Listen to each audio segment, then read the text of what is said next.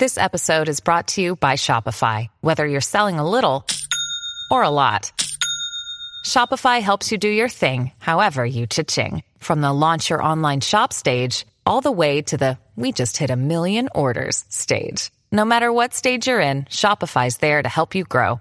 Sign up for a $1 per month trial period at shopify.com slash special offer, all lowercase.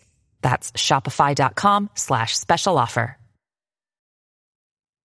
SCP 4036 The Republic. Anomalous autonomy is something the Foundation has always struggled with to some degree. It's a no brainer to contain some big bad monster that's only interested in mayhem and destruction, but things can be a little murkier when it comes to some anomalous humans. Many of them just want to live out their lives in peace, but the Foundation's rigid dedication to preserving normalcy often gets in the way of that.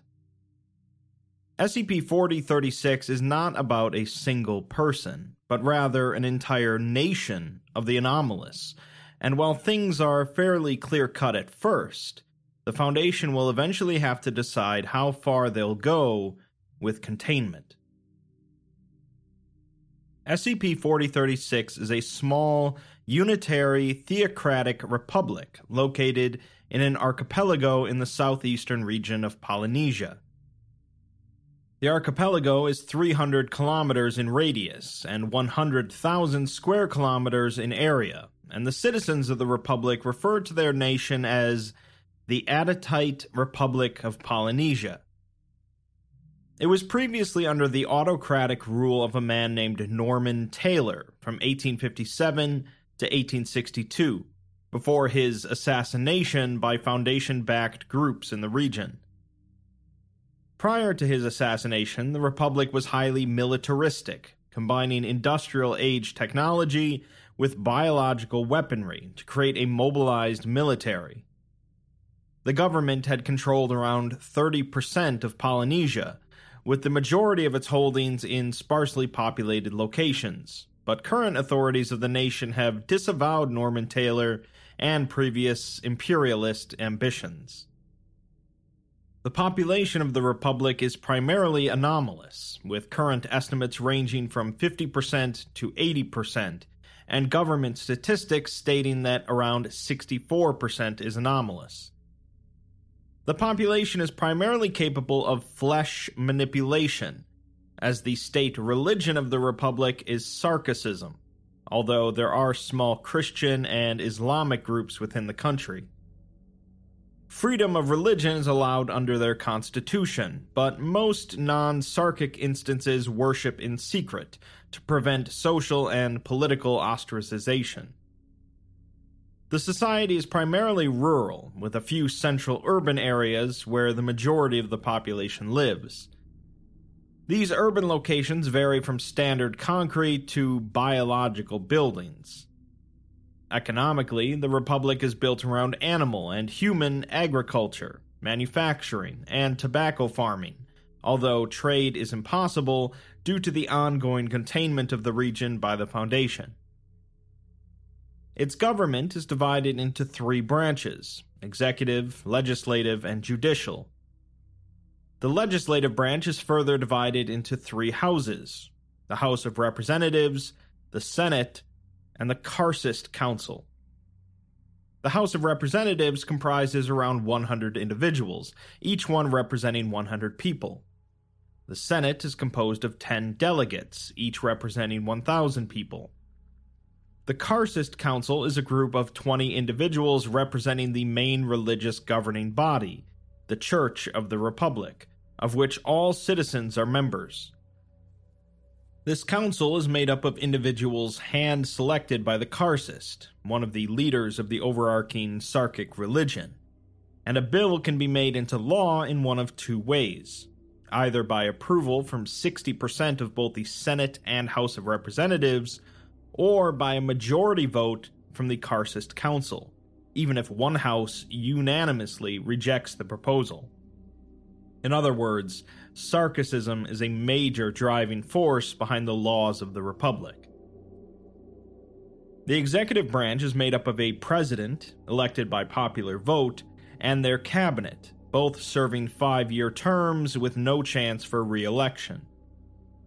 All cabinet positions must be approved of by the Karcist Council in majority vote, or by 60% of both the Senate and House, again pointing to the authority of Sarkicism here. The judicial branch makes up the Supreme Court of the Republic, composed of six posts, all for life. This is made up of appointees chosen by the President and approved of by a simple majority in the Senate and House, with the Karcist Council having no involvement in the appointment of judges. Overall, the society is a combination of proto Sarkic beliefs and modernity, with a heavy focus on religious and civic patriotism, as well as modern technology. Religiosity of Grand Karcist Ion is highly valued by the public, along with technological innovation. Electronic and digital products are popular among the people, with the majority of them coming from either smuggling or bootlegging. Biological machinery is also used by the populace, primarily among lower classes, although it's often viewed as inferior to digital and electronic technology and is usually used when non biological options are not available. Often, lower classes are incapable of buying products, resorting to crafting their own, and it's believed that the average farm uses up to 30% of its produce in the creation of clothing for the farmer and their family.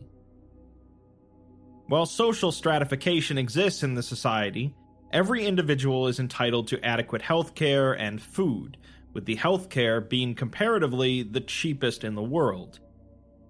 This is most likely due more to the abundance of biological manipulation and crafting among the population than to any inherent superiority of the healthcare system.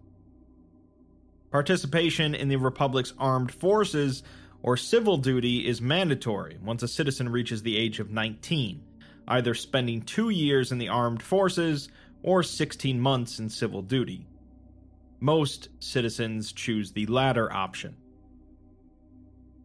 Since Sarkicism is such a driving force of the Republic, patriotic and religious feelings often coincide with one another in the nation's cultural depictions. Klavigar Saarn is often heavily associated with Lady Adytum, the personification of the Republic, and prayer often occurs directly after a salute to the flag. Every president of the Republic has cited a strong belief in Sarkicism, and the majority of the population hold the belief that an individual cannot be a citizen of the country without also being a Sarkic. The Republic's military often uses the seal of Klavigar Orok, the Klavigar of war and domination. Currently, the Republic has been contained to around 300 islands, and not allowed to expand beyond these borders, while no official treaty or cooperative agreement has been established between the country and the Foundation, there have been no further attempts by either side to cease the stalemate. The Foundation Navy keeps a constant perimeter of the area to ensure the Republic's isolation, and Foundation operatives have been embedded in various political, military, religious, and cultural institutions within the nation.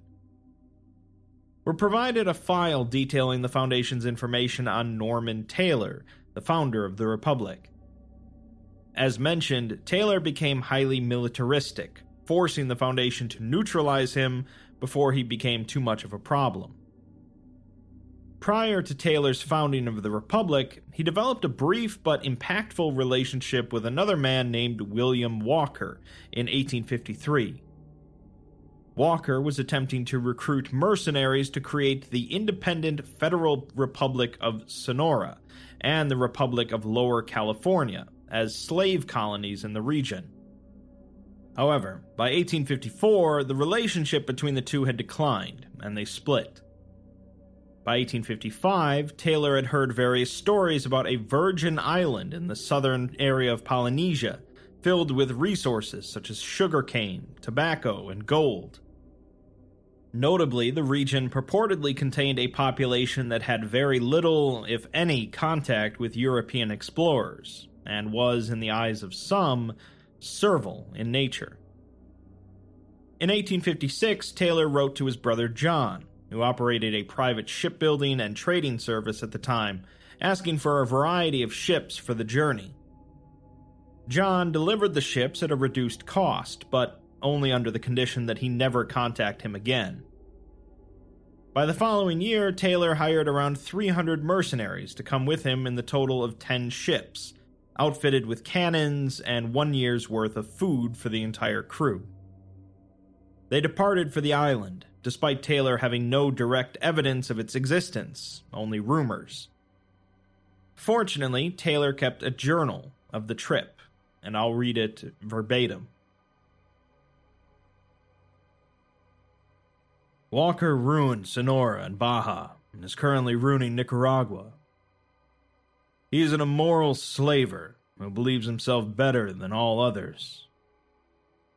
I tried to force him in the right direction, but he would not listen to reason. This time, things will be sufficiently different.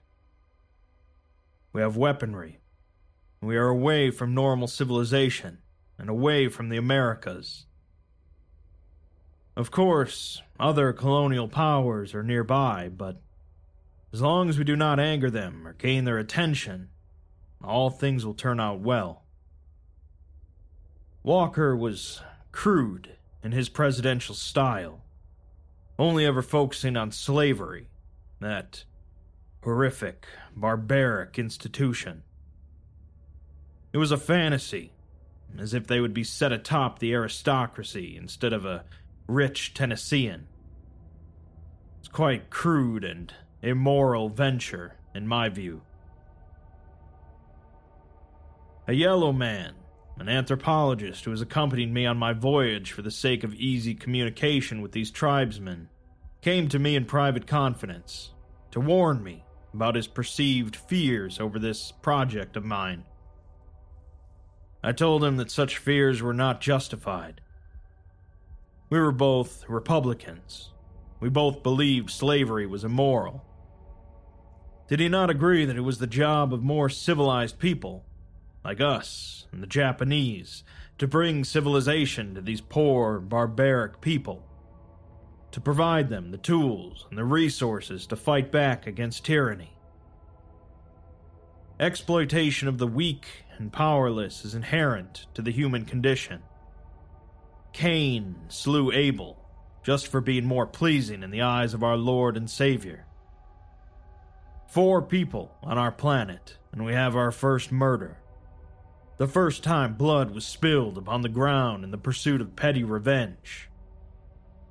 It is our job to give these people some sort of equal standing, to have people defend them against exploitation. The yellow man agreed and went back to work. We reached the island. I saw a woman in the tree line matching the descriptions of the natives. She wore flesh like things on her body, covering her below the waist.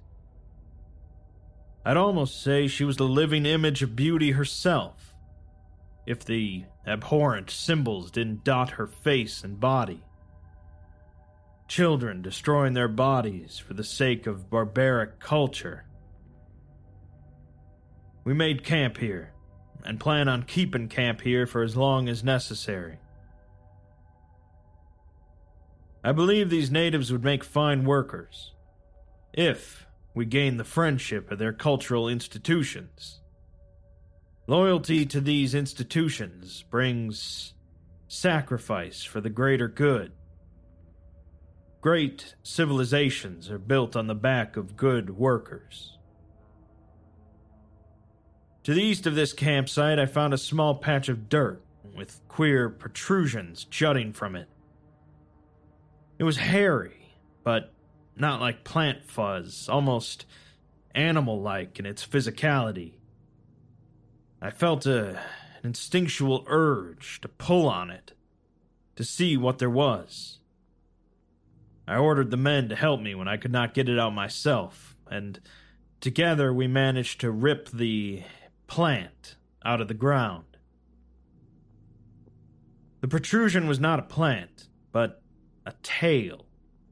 The tail of a large swine, we had ripped its tail off.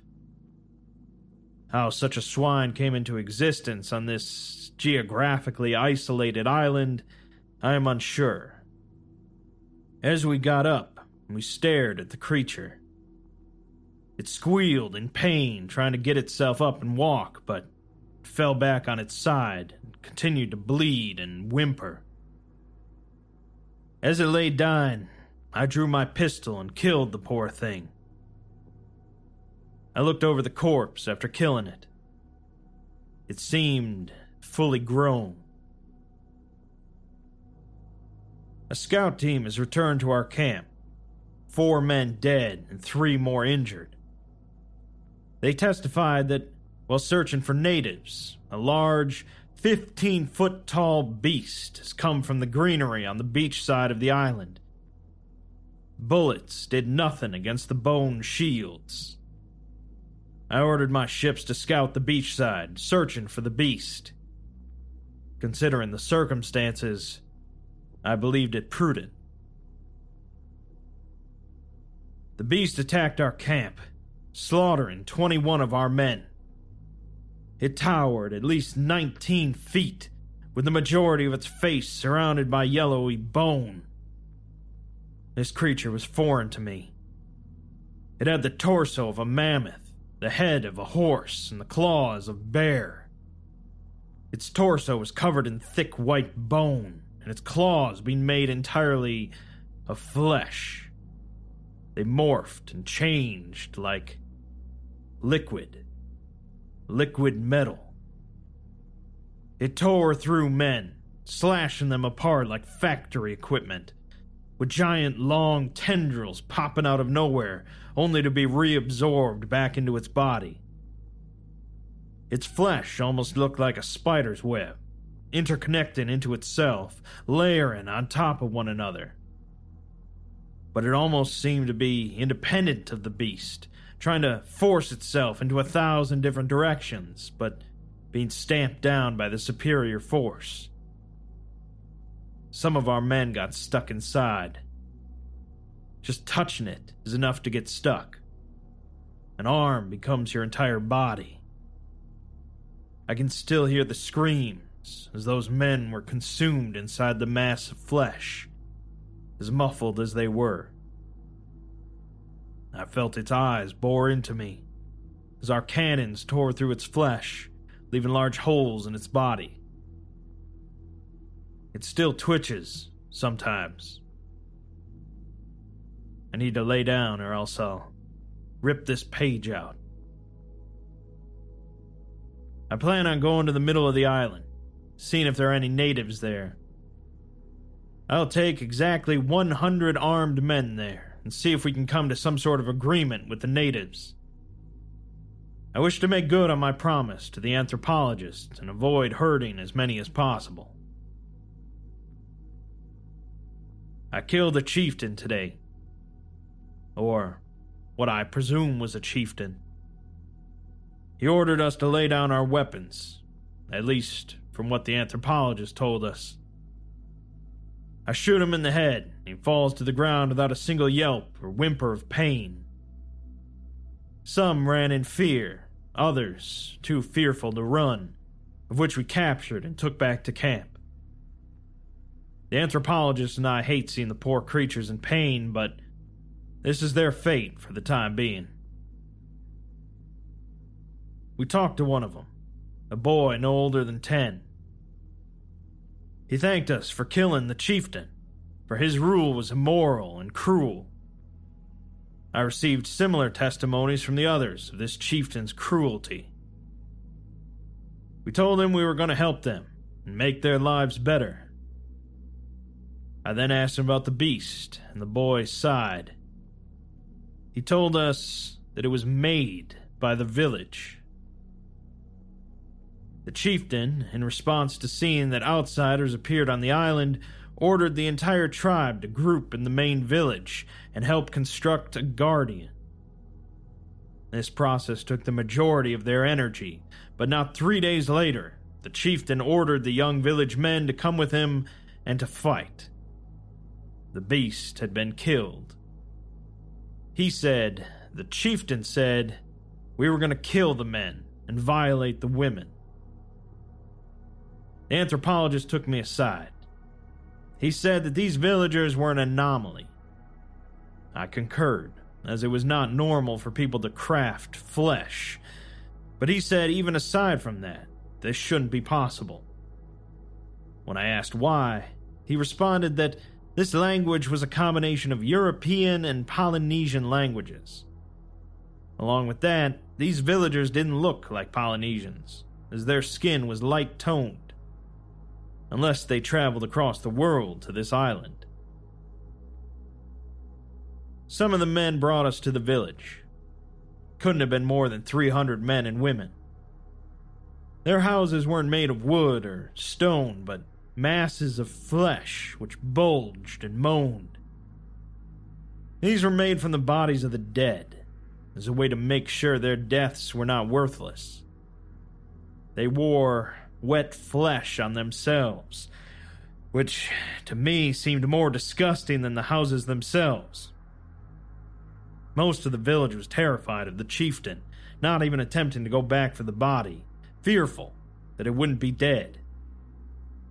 Some were terrified of the new arrivals, while others asked the elder, who graciously suggested they wait before jumping to conclusions about their new guests. The majority followed the elders, a sacred group who had, until very recently, led their tribe. Homelessness was non existent. They seemed to have no outsiders or undesirables, whether it be in a caste system such as India or economic status, such as in Europe and the rest of the Americas. Men and women are not separated based on sex, but based on their nature. Men and women hunt. Men and women search for food. They mostly subsist on meat, but fruits exist on this island as well. I saw families rush from their houses to some of the men we captured and smothered them with kisses and hugs and cries that they were okay and safe. I saw a man cry in front of another, barely standing up. I asked Ohashi what was happening. He said that they were husbands I wish to know nothing more. I asked some others if there was a village elder. They said there were once many, but all of them were slaughtered by the chieftain. Originally, the island had been run by wise old men who knew the religion, studied their practice since birth, and had their oral history since the beginning of their tribe, many thousands of years ago. The chieftain, originally an apprentice of one of them, rose up and killed them, along with the other apprentices. He mastered the arts of crafting flesh at an early age and could form entire beasts in an instant. I asked if there was anyone else who could give me the history of these people. There was one last remaining elder, the chieftain's father. When I questioned them on where they acquired the large mass of flesh, they told me that in the quest to make the beast, they had used up all their reserves. Seeing an opportunity to make right with the community, I told them that we had a large supply of food on our ships, and that if they needed to, we would provide them with as much food as possible. However, I needed an agreement from the leader of this tribe. They would agree to whatever proposal I had if the elder did so, who, according to them, would always put their own interests aside for the good of the village. We told him our offer, which he accepted, and thanked us for being so generous. He hugged us, and went out of the tent and called for the entire village, saying that the men would be generous and give us food as they planted their own. Our men transported food to them. One complained to me that they were giving away their food. I agreed, but told them that this was necessary to gain the trust. Then, once this occurred, we would be able to civilize them. We have established our capital city around the village. We've been training some of the hunters to hunt with our rifles, and they teach us their homeland and their agriculture. They place a newborn creature into the ground and bury it. The soil accelerates their growth. The elder says this is a sign from Ion that the island is one of his many holy lands. They planted newborn swines into the ground and will wait a couple months for them to develop. Until then, hunting other creatures, such as birds and fish, will be enough to satisfy them. I must remember to get cows and chickens and normal pigs from my newfound supplier. Swine is a, an excellent dish, but not something civilized people should feed on. I had a thought many nights ago. What if I am meant to bring these people an empire? It is a strange thought, but considering everything else that is going on in the past months, is it so strange to think this? Is there truth to this? Or at the very least, elements of truth in it? I must think on this. I went into the mines today, and these mines definitely have gold. You could probably go down many, many miles, down below the crust of the earth. I come from a gold family. It's in my bones. Even my first job was mining gold, so I know there's gold here. My men whisper of leaving with the gold. I cannot allow that to happen. I must create an economy here, to strengthen ourselves here. Assuming I have enough here to operate the mines, I must have others work on creating currency Gold is humanity's oldest currency, but these people know nothing of money. They don't even have a barter economy, instead, sharing with one another. I have heard of socialism amongst the Europeans, and this is the closest I can think of of socialism. With few resources, it forces cooperation amongst them. It's beautiful in a way, but not conducive to a civilized society, at least in the economic sense. I need to solve the labor crisis before my men forsake me. I asked the elder a hypothetical question. Would it be possible for a human child to be planted in the ground and for a full grown adult come in its place? He looked at me strangely. They answered yes, it is, but is generally viewed as inhumane, as it destroys the lifespan of the child. Well, it is said in the past that in times of disaster, children will be planted. This is only done when no other possibility is available. He then asked me why I was asking such odd questions, and I told him that I was planning. He seemed shocked at first, horrified even. But Then I described to him our future plans. I told him that I thought I was to be the bringer of the Empire, and that with our weaponry and resources, we'd bring it about in quick order. We brought him to the gold mine and the ships and showed him the maps of the world. I told him that together with these people's innate abilities, we could bring the entire world under our reign. I described how commerce worked, leaving out references to competition, as I know would offend his cultural sensibilities. When I described to him how every nation on this planet had this, and the necessity of democratic institutions, he seemed more amicable to my plans. He approved of our plan, but told us to make it swift to make sure the parents do not witness this. I promised him this. He told the members of the community that it is a moral imperative to start producing offspring as soon as possible. Ohashi looked at me with disdain throughout the entire procedure. It's been nearly three months since my last entry, and I feel sick for what I've done. I feel unclean. Nearly every woman on the island is pregnant. I feel disgusting. I cannot go into the village without feeling disgusting. I feel immoral. I feel evil. I can see their faces. I know what I am. I beg for Christ's forgiveness, and I know He reviles me as well. I threw my Bible out into the sea because I could feel it berating me. I could feel it berating me for what I've done. But I need to do this. I need to civilize these people. If I don't, who will? The British?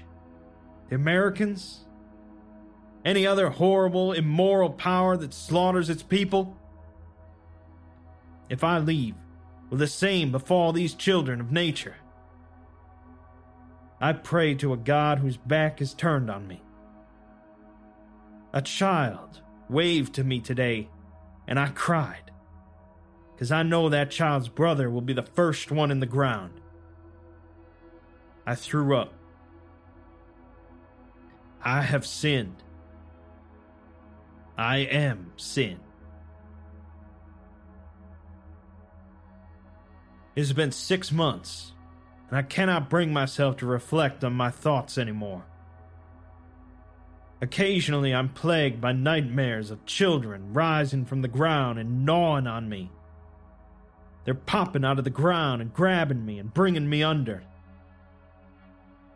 I see myself having dirt flung on me, and they're still grabbing with their tiny little hands and crying for their mother, and I know I'm bleeding, and I'm crying out for God but God has turned his back on me.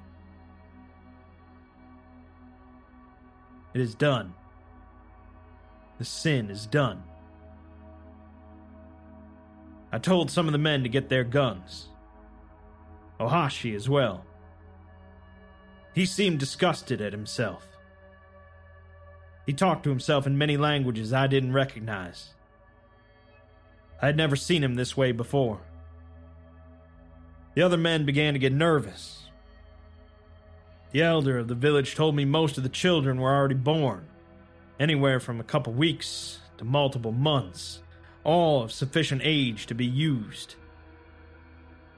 The elder had performed his part.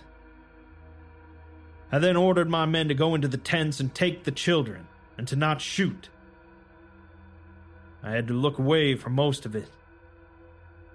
Most of the children were ripped from their mothers' and fathers' arms as they cried. Others tried to stab at us, but were beaten into submission. One of our men broke down. He went into the tent and saw mother with her bone knife. She held onto her baby as tight as possible, tears running down her face. She cried to Ion for him to save her son from these monsters. The man began to cry himself. Jethro lost his son and daughter in the blood disputes of Appalachia. He couldn't bring himself to fight back and broke down. We had to have one of our men bring him in and beat the mother into submission. She screamed for Ion, her savior, for forgiveness of whatever sin she committed to deserve this punishment. She begged. She screamed, eventually taking one of our guns and shooting our man. We lost the child in the scuffle. She was put down. The elder was attempting to console the village, who had begged him for assistance.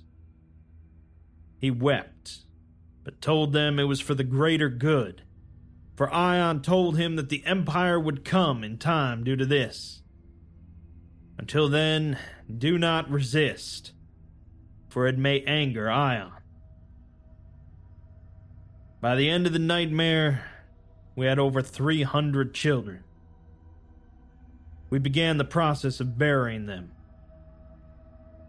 I still hear their cries, feeling the dirt enter their mouths and enter their bodies and lungs and stomach and everywhere else.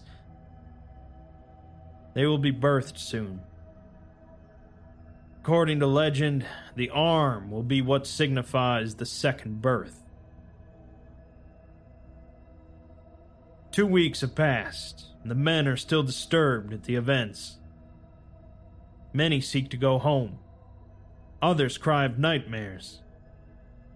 I feel something in my stomach weighing me down. I have this revolver next to me. I imagine myself putting the revolver in my mouth and cocking the hammer and shooting. May God take me from my mortal coil and rip me apart. I am a liar and disgusting fraud to all men.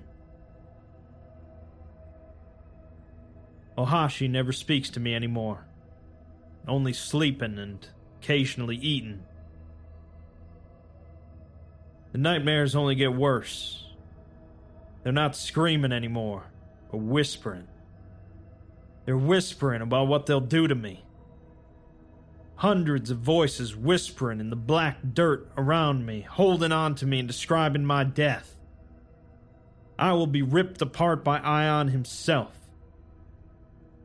I am no more civilized than the barbarians I'm trying to save.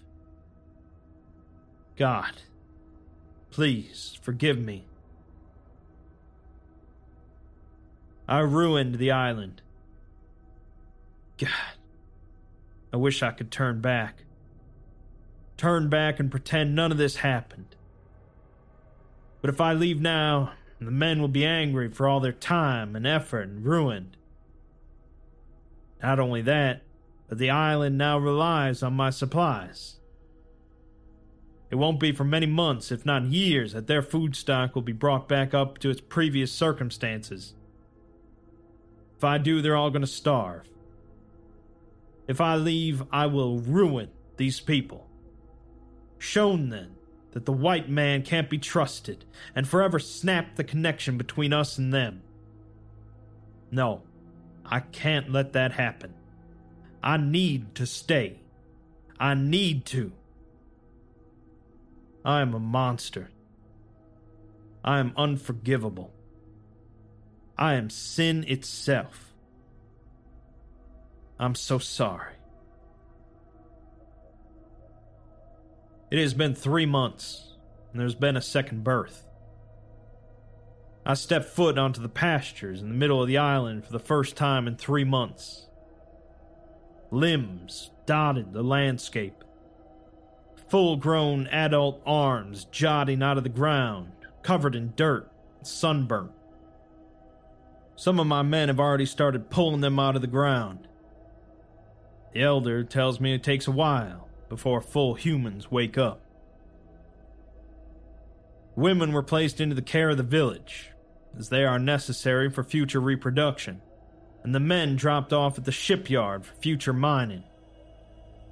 Barracks have been built for them, and they will be taught how to mine and fashion coinage for the island. We will repeat the process. I have written my Constitution. I lifted many aspects from the American one.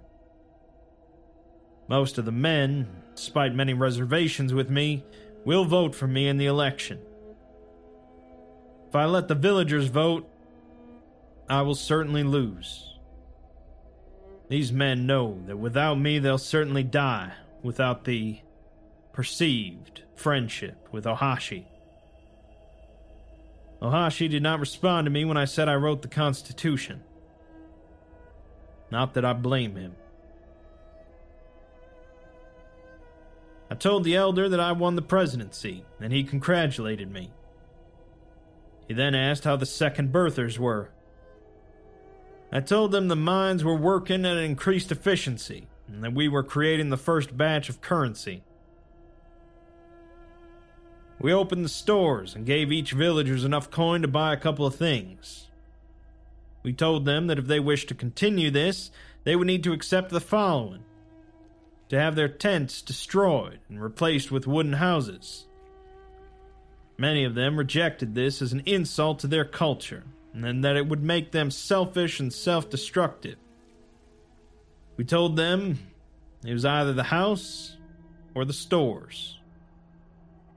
Many accepted, although many of the older members still refused. By the end of the day, every tent was destroyed and construction began.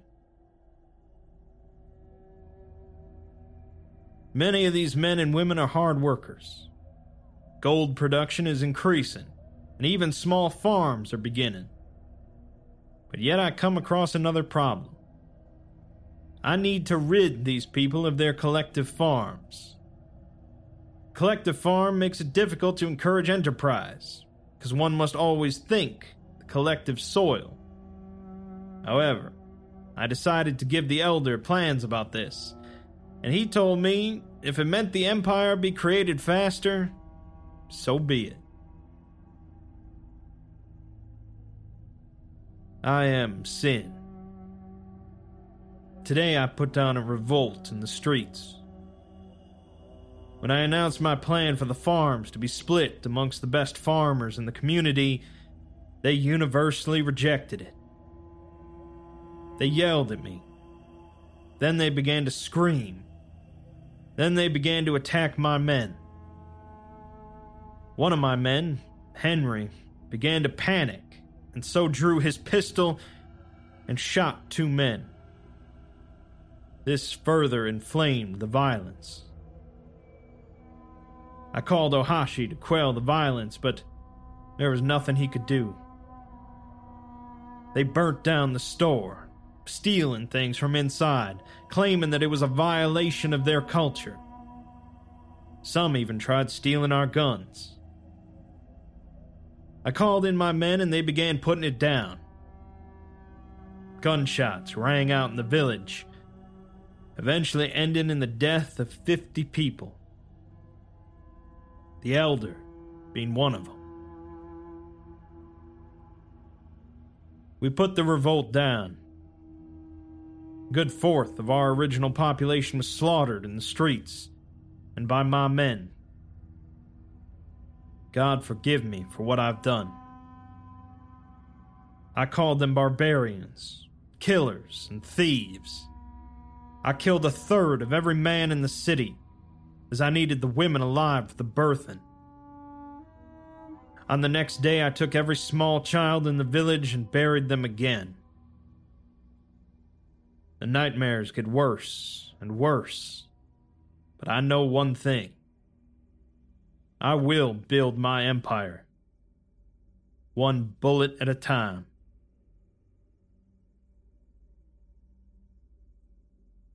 It's definitely a bit more clear now on why the Foundation had to step in to control things here.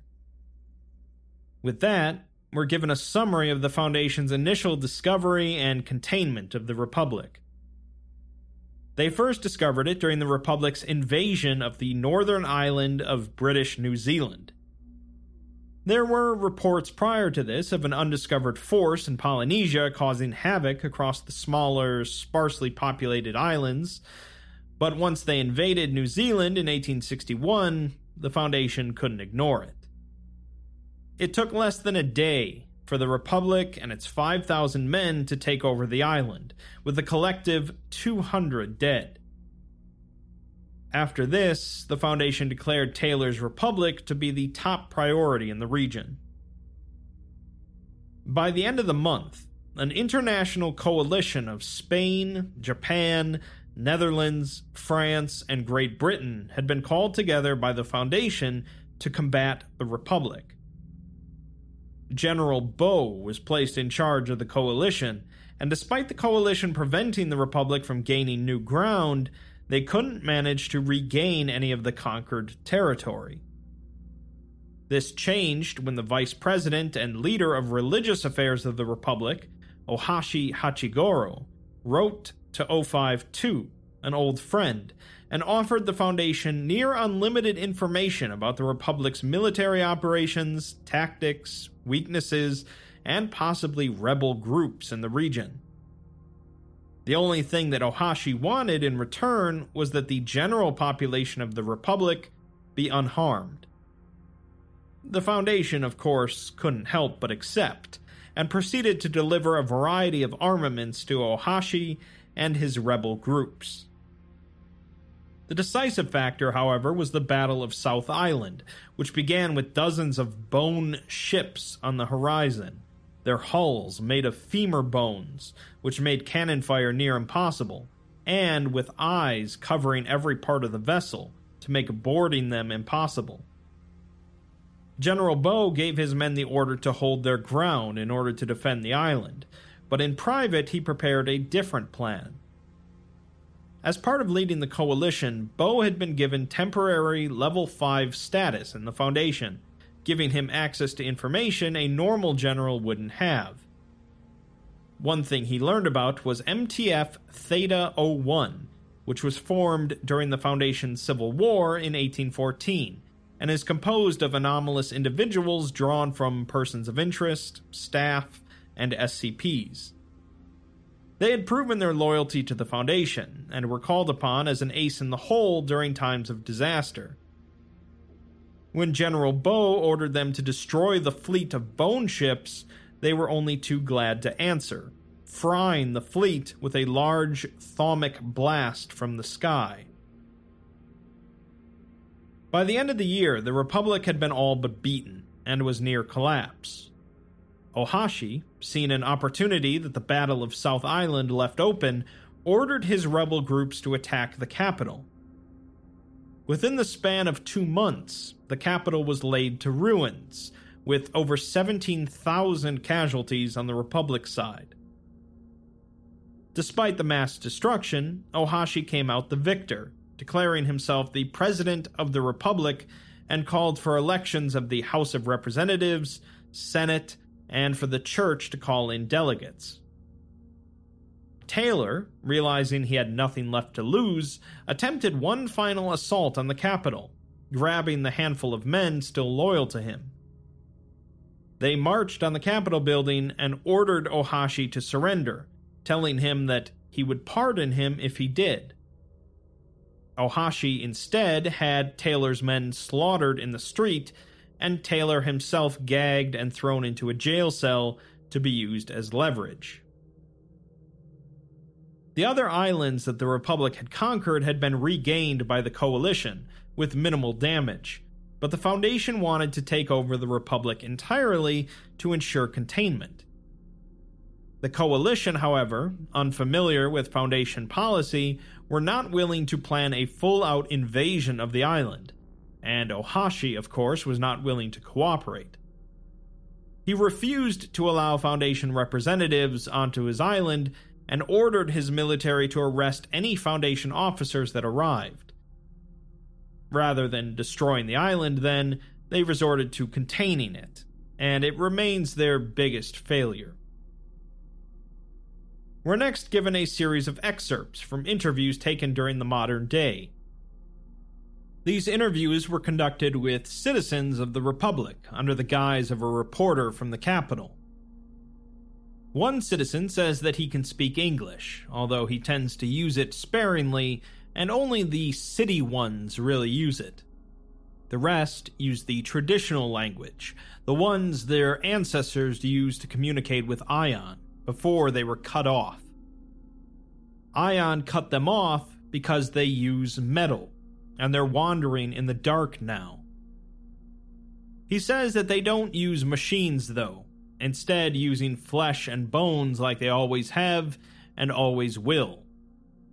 Whenever he holds one of those things in his hand, he feels unclean in his own skin, like a spirit is massaging his skin and scalp in a horrifically uncomfortable way. Many of the farmers out here don't use machines but he thinks it's more due to their economy than their beliefs. Another citizen says that the sewers here are one of the worst things he's ever seen.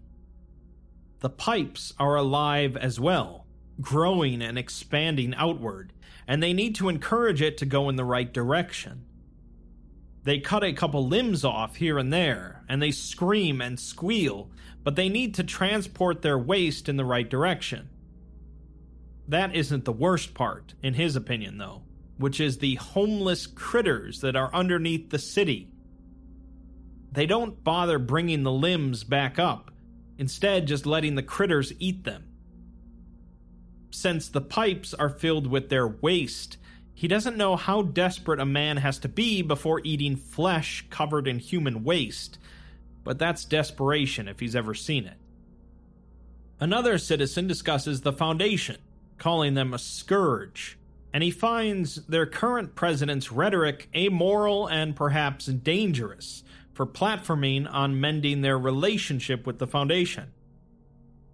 Another rural citizen claims to not keep track of what the president is doing and says that the city dwellers are too concerned with technology and metal rather than their savior, Ion.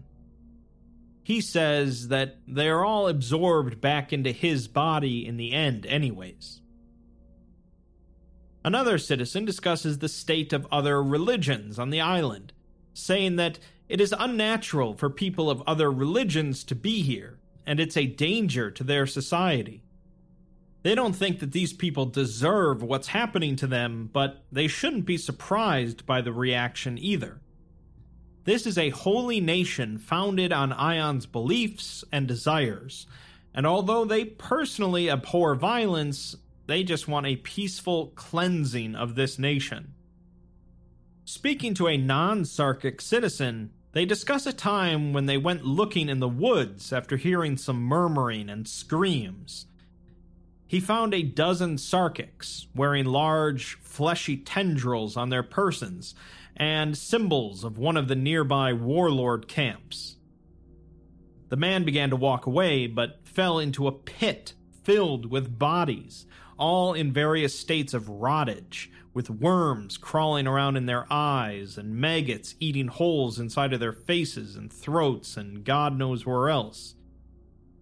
His thud attracted the Sarkic's attention, so the man gripped his shotgun and hid under the bodies, praying to his savior for forgiveness and protection.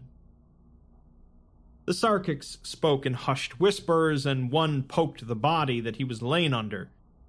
He could smell her rotting corpse and saw that her eyes weren't there anymore, just glassy holes that used to contain humanity.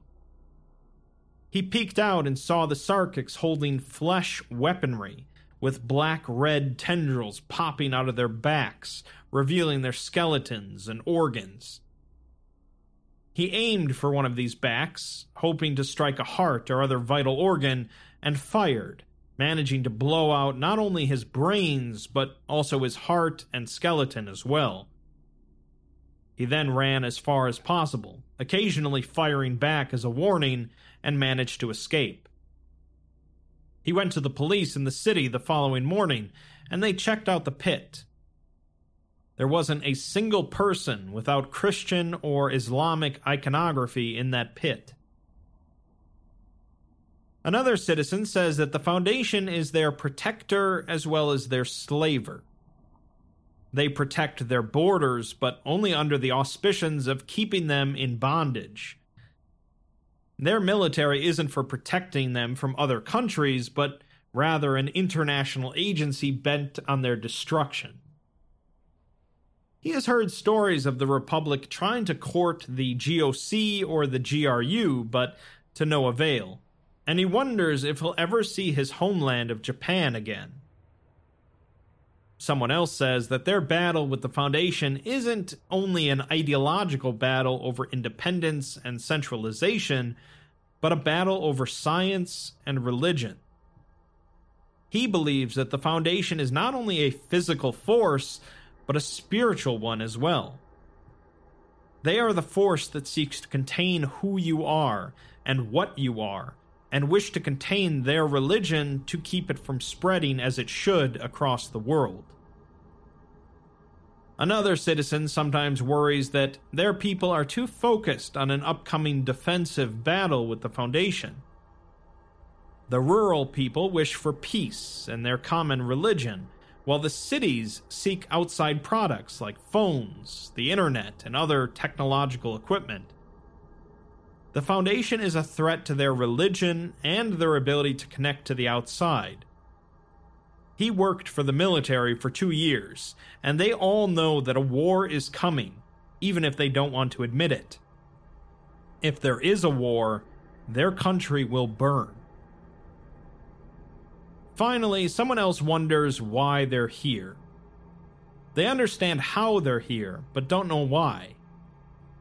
They wonder if they're just trying to keep the experiment their founder had many years ago, or their second president. Or are they trying to survive against the oppressive forces of the Foundation? They don't know, but they do know what they are, and that's enemies of the Foundation. That binds them all together, although they're unsure of how much longer that will last. The last section of the document is a draft of a treaty that the Council has written up between the Foundation and the Republic. The treaty involves the Adytite Republic of Polynesia being officially recognized by the Foundation and will be allowed the conditions of trade and self determination under Foundation supervision. The Foundation will, to the best of its abilities, protect the current regime of the Republic, its interests, and its people. The Republic will, in exchange, relinquish all responsibilities to the Foundation in the case of an anomalous phenomenon within the Republic. If there is an anomalous humanoid in the Republic outside of standard anomalous capabilities, the authorities will detain and revoke the citizenship of said humanoid and place it at the nearest Foundation site in the region. They will also allow the construction of a Foundation site on the island to contain any anomalous objects or entities that may inhabit the country. Finally, they will allow the Foundation to use physical or human resources in the region for the purposes of furthering containment of an item or serving Foundation needs. As this is currently only a draft, it's unknown on if the two groups will actually come to an agreement and how long it might last. Things were pretty clear when Taylor was in charge of the Republic. He was a little mad and wanted to build a Sarkic empire, so the Foundation swiftly stepped in to stop him. In the process, they managed to avoid taking control of the Republic entirely, instead, leaving it in the hands of Taylor's number two. That's when things get a little trickier, as now they have a nation of anomalous people that don't have any interest in conquering land, so the Foundation has to decide on how nice they're willing to be. The people of the Republic know that they wouldn't win a war against the Foundation, but at the same time, such an event would be pretty public in the modern age. Perhaps this treaty will go well, and peace will be had, but at the same time, the people of the Republic itself seem to be somewhat divided between embracing the old ways and accepting new ones. At the end of the day, the Foundation's goal is containment. However, that might be achieved.